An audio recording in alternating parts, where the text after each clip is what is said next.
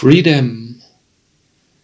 Welcome, good day, and hello to Silent Time, the opportunity to think on what is really important in life. How important is freedom to you?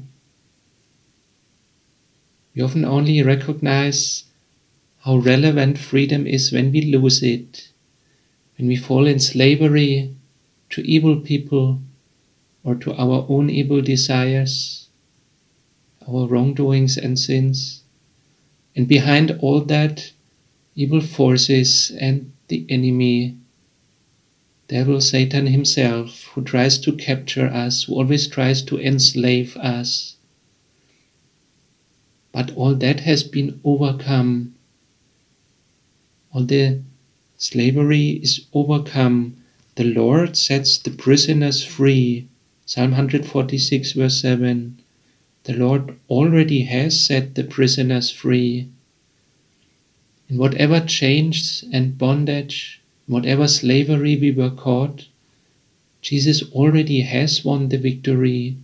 He already has set us free. We only need to take it, only need to believe it.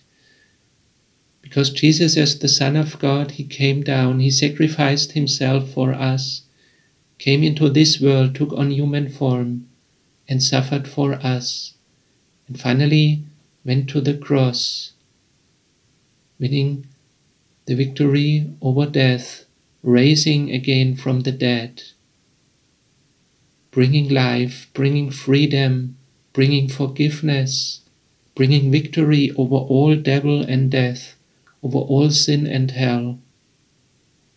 So if the Son makes you free, if the Son of God, Jesus, makes you free, you will be free indeed. John 8, verse 36.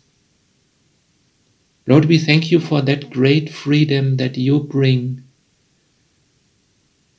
You see all the slavery that we are caught in, that other people are caught in. We pray for them and we pray for us that you make us totally free and that you also prepare us for your kingdom that we may fit into your kingdom, that you fill us with your Holy Spirit.